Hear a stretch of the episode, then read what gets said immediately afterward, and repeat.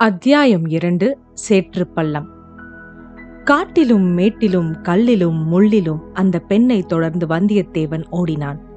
ஒரு சமயம் அவள் கண்ணுக்கு தெரிந்தாள் மறுகணத்தில் மறைந்தாள். இனி இவளை பிடிக்க முடியாது என்று தோன்றிய போது மறுபடியும் கண்ணுக்கு புலப்பட்டாள். மாய மாரீசனை தொடர்ந்து ராமர் சென்ற கதை வந்தியத்தேவனுக்கு நினைவு வந்தது. ஆனால் இவள் மாயமும் அல்ல மாரீசனும் அல்ல. இவளுடைய கால்களிலே மானின் வேகம் இருக்கிறது என்பது மட்டும் நிச்சயம். அம்மம்மா என்ன விரைவாக ஓடுகிறாள்? எதற்காக இவளை தொடர்ந்து ஓடுகிறோம்? இது என்ன பைத்தியக்காரத்தனம்? என்று எண்ணினான். உடனே அதற்கு ஒரு காரணமும் கற்பித்துக் கொண்டான். கோடிக்கரை நெருங்க நெருங்க சேந்தன் அமுதன் வர்ணித்த மங்கையின் நினைவு அவனுக்கு அடிக்கடி வந்து கொண்டிருந்தது. இவள் அந்த பூங்குழலியாகத்தான் இருக்க வேண்டும். இவளுடன் சிநேகம் செய்து கொண்டால் வந்த காரியம் நிறைவேறுவதற்கு அனுகூலமாயிருக்கும். அத்துடன் கலங்கரை விளக்கத்துக்கு போக வழி கேட்டும் தெரிந்து கொள்ளலாம். தொலைதூரத்தில் வரும்போதே அவர்களுக்கு கலங்கரை விளக்கத்தின் உச்சி தெரிந்தது. ஆனால் அதை நெருங்குவது எளிதாய் இல்லை காட்டுக்குள் புகுந்ததும் கலங்கரை விளக்கு தெரியவே இல்லை. காட்டுக்குள்ளே சுற்றி சுற்றி வருவதாக ஏற்பட்டதே தவிர வழியாகப்படவில்லை. இந்த சமயத்திலேதான் குழகர் கோவிலின் சுவரின் மேல் பூங்குழலியே வந்தியத்தேவன் கண்டான். அவளை பிடித்து வழி கேட்கலாம் என்று பார்த்தால் இவள் இப்படி மாயமானை போல பிடிபடாமல் ஓடுகிறாளே. இவளை இப்படியே விட்டுவிட்டு திரும்ப வேண்டியதுதான். ஆனால் ஓட்டப்பந்தயத்தில் கூட ஒரு பெண்ணுக்கு தோற்பது என்றால் அதுவும் மனதுக்கு உகந்ததாயில்லை ஆ அதோ திறந்த வெளி வந்து விட்டது. சற்று தூரத்தில் நீலக்கடல் தெரிகிறது. விரிந்து பறந்து அமைதி கொண்ட அந்த கடலின் தோற்றம் என்ன அழகாயிருக்கிறது? அதோ கலங்கரை விளக்கமும் தெரிகிறது. அதன் உச்சியில் இப்போது ஜோதி கொழுந்து விட்டு எரிகிறது. அதன் செந்நிற கதிர்கள் நாலா பக்கமும் பரவி விழுந்து விசித்திர ஜால வித்தைகள் புரிகின்றன. இந்த இடத்தில் இந்த பெண்ணை பின்தொடர்வதை விட்டுவிட்டு கலங்கரை விளக்கை நோக்கி போகலாமா? கூடாது கூடாது. இந்த திறந்த வெளியில் இவளை ஓடி பிடிப்பது சுலபம். இங்கே அவ்வளவு மணலாக கூட இல்லை. கால் மணலில் புதையவில்லை. பூமியில் புல் முளைத்து கெட்டிப்பட்டிருக்கிறது. சில இடங்களில் சேறு காய்ந்து பொறுக்கு படர்ந்திருக்கிறது. இங்கேயெல்லாம் தடங்களின்றி ஓடலாம். அந்த பெண்ணை இலகுவாய் பிடித்து விடலாம். மேலும் அவள் கடலை நோக்கி அல்லவா ஓடுகிறாள்? எவ்வளவு ஓடினாலும் முடிவில் கடலோரத்தில் சென்று அவள் நின்றுதானே ஆக வேண்டும்? ஒருவேளை இந்த விந்தையான பெண் கடலிலேயே மூழ்கி மறைந்து விடுவாளோ? அடடா குதிரையிலே ஏறி வராமற் போனோமே. அப்படி வந்திருந்தால் இந்த திறந்த வெளியில் ஒரு நொடியில் இவளை பிடித்து விடலாமே. அதோ அவள் சற்று தயங்கி நிற்கிறாள். நேரே கடலை நோக்கி ஓடாமல் வலது பக்கமாக திரும்பி ஓடுகிறாள். தன்னிடம் பிடிபடாமல் இருப்பதற்காக வலது புறத்தில் சற்று தூரத்தில் தென்பட்ட காட்டை நோக்கி ஓடுகிறாள். காட்டுக்குள் அவள் புகுந்து விட்டால் நிச்சயமாக பிடிக்க முடியாதுதான். இத்தனை நேரம் ஓடியதும் வீண். வந்தியத்தேவனுடைய கால்களும் அச்சமயம் கெஞ்ச ஆரம்பித்து விட்டது. மீண்டும் அவளுடைய மனதை மாற்றிக் கொண்டு விட்டால் போலும். காட்டுக்குள் போகும் எண்ணத்தை விட்டுவிட்டால் போலும். பம்பரத்தை போல ஒரு சுற்று சுற்றி திரும்பி ஓடி வருகிறாள். கலங்கரை விளக்கின் அடிக்கு போக நினைத்தால் போலும். ஒரு நாலு பாய்ச்சல் பாய்ந்தால் அவளை பிடித்து விடலாம். கைப்பிடியாக அவளை பிடித்து பெண்ணே ஏன் இப்படி என்னை கண்டு மிரண்டு ஓடுகிறாய்? உனக்கு உன் காதலன் செய்தி கொடுத்து விட்டிருக்கிறான் என்று சொன்னால் எத்தனை அதிசயம் அடைவாள்? சேந்தன் அமுதன் அவனிடம் ஒன்றும் சொல்லி அனுப்பவில்லை என்பது உண்மைதான். அதனால் என்ன? ஏதாவது சொந்தமாக கற்பனை செய்து சொன்னால் போகிறது. வந்தியத்தேவன் மனதிற்குள் தீர்மானித்தபடி தன் தேகத்தில் மிச்சமிருந்த வலிமையெல்லாம் உபயோகித்து பாய்ந்து ஓடினான். திரும்பி ஓடி வந்து கொண்டிருந்த அவளை நாளே பாய்ச்சலில் பிடித்து விடலாம் என்பதுதான் அவனுடைய உத்தேசம். திடீரென்று ஐயோ என்றான். தனக்கு என்ன நேர்ந்து விட்டது என்பது முதலில் அவனுக்கே தெரியவில்லை. பிறகு புலப்படத் தொடங்கியது. அவனுடைய கால்கள் இரண்டும் சேற்றில் புதைந்து கொண்டிருந்தன. முதலில் பாதங்கள் மட்டும் புதைந்தன. பிறகு கணுக்கால் புதைந்தது. முழங்கால் வரையில் சேறு மேலேறிவிட்டது. அடடா! இந்த இடம் நம்மை ஏமாற்றி விட்டது மேலே பார்த்தால் நன்றாய் காய்ந்து பொறுக்கு தட்டி இருந்தது உள்ளே சேறு இன்னும் காயவில்லை. என்றுமே முழுமையும் காய முடியாத புதை சேற்று குழிகளை பற்றி வந்தியத்தேவன் கேள்விப்பட்டதுண்டு. ஆடு மாடுகள் குதிரைகள் யானைகள் கூட அப்பள்ளங்களில் அகப்பட்டு கொண்டால் சிறிது சிறிதாக உள்ளே அமுங்கிக் கொண்டே போய் கடைசியில் முழுவதுமே மூழ்கி மறைந்து விடுமாம். அத்தகைய புதைக்குழிதானோ இது? அப்படித்தான் தோன்றுகிறது. முழங்காலும் மறைந்து விட்டதே மேலும் உள்ளே இறங்கிக் கொண்டே இருக்கிறோமே. விரைவில் தொடை வரைக்கும் புதைந்து விடும் போலிருக்கிறதே.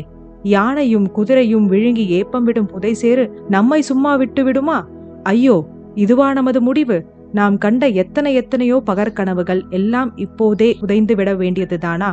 இந்த அபாய வேளையில் அந்த விசித்திர பெண் வந்து கை கொடுத்து காப்பாற்றினால்தான் உண்டு. தப்புவதற்கு வேறு வழியே இல்லை. ஒரு பெருங்கூச்சல் போட்டு பார்க்கலாம். இவ்விதம் எண்ணிய வந்தியத்தேவன் ஐயோ நான் செத்தேன் சேற்றில் மூழ்கி சாகிறேன் எனக்கு கை கொடுத்து உதவி செய்து காப்பாற்றுவார் யாரும் இல்லையா? என்று கத்தினான். அந்த கூக்குரல் பூங்குழலியின் காதில் விழுந்தது. அவனுக்கு நேர் எதிரே சற்று தூரத்தில் ஓடிக்கொண்டிருந்த பூங்குழலி நின்றாள். ஒரு கணம் தயங்கினாள். வந்தியத்தேவனுடைய அபாயமான நிலையை பார்த்து தெரிந்து கொண்டாள். மறுகணம் அங்கே பாதி மணலிலும் பாதி சேற்று குழியிலும் கிடந்த படகு ஒன்று அவள் கவனத்தை கவர்ந்தது. அக்குழியில் தண்ணீர் நிறைந்து ஆழமாக நீரோடையாக இருந்த காலத்தில் அப்படகு உபயோகப்பட்டிருக்க வேண்டும். அதில் இப்போது லாவகமாக குதித்து ஏறினாள். துடுப்பை எடுத்து இரண்டு தடவை வலித்தாள். அடடா! இது என்ன அதிசயம்? அந்த படகு நீரில் அன்னப்பறவை செல்வது போல அல்லவா? சேற்றின் மேலே விரைவாக மிதந்து செல்கிறது. மிதந்து சென்று புதை சேற்று குழியின் அக்கறையையும் அடைந்து விட்டது பூங்குழலி கெட்டித்தரையில் குதித்தாள். கரையில் கால்களை நன்றாக ஊன்றிக்கொண்டு வந்தியத்தேவனுடைய கைகளை பற்றி கரையில் இழுத்து விட்டாள். அம்மம்மா இந்த பெண்ணின் கைகளிலேதான் எவ்வளவு வலிமை? தஞ்சை கோட்டையின் தளபதி சின்ன பழுவேட்டரையருடைய இரும்பு கைகளை விட இவளுடைய கரங்கள் அதிக உறுதியாயிருக்கின்றனவே. கரையேறியதும் வந்தியத்தேவன் கலகலவென்று சிரித்தான். அவனுடைய கால்கள் மட்டும் கொஞ்சம் நடுங்கிக் கொண்டிருந்தன. என்னை காப்பாற்றி கரை சேர்த்து விட்டதாக உனக்கு எண்ணம் போலிருக்கிறது. நீ வந்திராவிட்டால் நான் கரையேறி இருக்க மாட்டேன் என்று நினைத்தாயோ? என்றான். பின் எதற்கு அப்படி ஐயோ ஐயோ என்று கத்தினாய்? என்று பூங்குழலி கேட்டாள். உன்னை ஓடாமல் தடுத்து நிறுத்துவதற்காகத்தான். அப்படியானால் மறுபடியும் உன்னை குழியிலேயே தள்ளிவிடுகிறேன். உன் சாமர்த்தியத்தினால் நீயே கரையேறிக்கொள் என்று பூங்குழலி சொல்லி தள்ள எத்தனித்தாள். ஐயையோ என்று வந்தியத்தேவன் விளங்கிக் கொண்டு விட்டான். எதற்காக அலறுகிறாய்? உயிருக்காக பயப்படவில்லை. சேற்றுக்குத்தான் பயப்படுகிறேன். ஏற்கனவே தொடை வரைக்கும் சேராகிவிட்டது. பூங்குழலியின் முகத்தில் புன்னகை மலர்ந்தது. வந்தியத்தேவனை ஏற இறங்க பார்த்தாள். அதோ கடல் இருக்கிறது. போய் சேற்றை அலம்பி சுத்தம் செய்து கொள் என்றாள். நீ கொஞ்சம் முன்னால் சென்று வழிகாட்ட வேண்டும் என்றான் வந்தியத்தேவன். இருவரும் கடற்கரையை நோக்கி நடந்தார்கள். சேற்று பள்ளத்தை சுற்றி கொண்டு போனார்கள். என்னை கண்டதும் எதற்காக அப்படி விழுந்தடித்து ஓடினாய்? என்னை பயங்கர பேய் பிசாசு என்று எண்ணி விட்டாயோ என்று வல்லவரையன் கேட்டான். இல்லை பேய் பிசாசு என்று எண்ணவில்லை.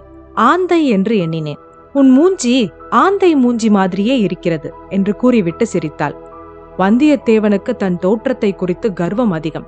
ஆகையால் அவனை ஆந்தை மூஞ்சி என்று சொன்னதும் அவனுக்கு மிக்க கோபத்தை உண்டாக்கிற்று. உன்னுடைய குரங்கு முகத்துக்கு என்னுடைய ஆந்தை முகம் குறைந்து போய்விட்டதாக்கும் என்று முணுமுணுத்தான். என்ன சொன்னாய்?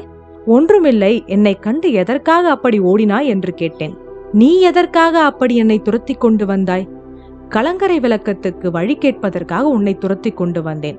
அதோ தெரிகிறதே விளக்கு என்னை வழி கேட்பானேன்? காட்டுக்குள் புகுந்த பிறகு தெரியவில்லை. அதனாலே தான் நீ எதற்காக என்னை கண்டதும் அப்படி ஓட்டம் எடுத்தாய்? ஆண் பிள்ளைகள் மிகவும் பொல்லாதவர்கள். ஆண் பிள்ளைகளை கண்டாலே எனக்கு பிடிப்பதில்லை. சேந்தன் அமுதனை கூடவா என்றான் வல்லவரையன் கொஞ்சம் மெல்லிய குரலில். யாரை சொன்னாய்? தஞ்சாவூர் சேந்தன் அமுதனை சொன்னேன். அவனை பற்றி உனக்கு என்ன தெரியும்? அவன் உன் அருமை காதலன் என்று தெரியும். என்ன? உன் பெயர் பூங்குழலிதானே?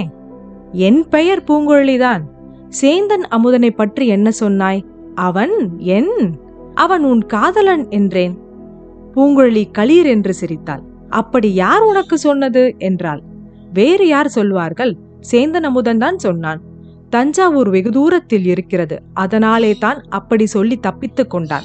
இல்லாவிட்டால் இங்கே என் முன்னால் சொல்லியிருந்தால் அந்த சேற்றுக்குழியில் தூக்கி போட்டிருப்பேன். அதனால் என்ன? சேற்றை அலம்பிக்கொள்ள கடலில் ஏராளமாய் தண்ணீர் இருக்கிறதே. நீ விழுந்த புதை சேற்று குழியில் மாடு குதிரை எல்லாம் மூழ்கி செத்திருக்கின்றன. யானையை கூட அது விழுங்கிவிடும்.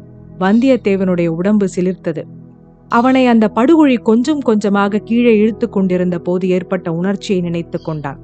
இவள் மட்டும் வந்து கரை ஏற்றிடாவிட்டால் இத்தனை நேரம் அதை நினைத்த போது அவன் உடம்பெல்லாம் நடுக்கிற்று சேந்தன் அமுதன் என்னை பற்றி இன்னும் என்ன சொன்னான்? என்று பூங்குழலி கேட்டாள்.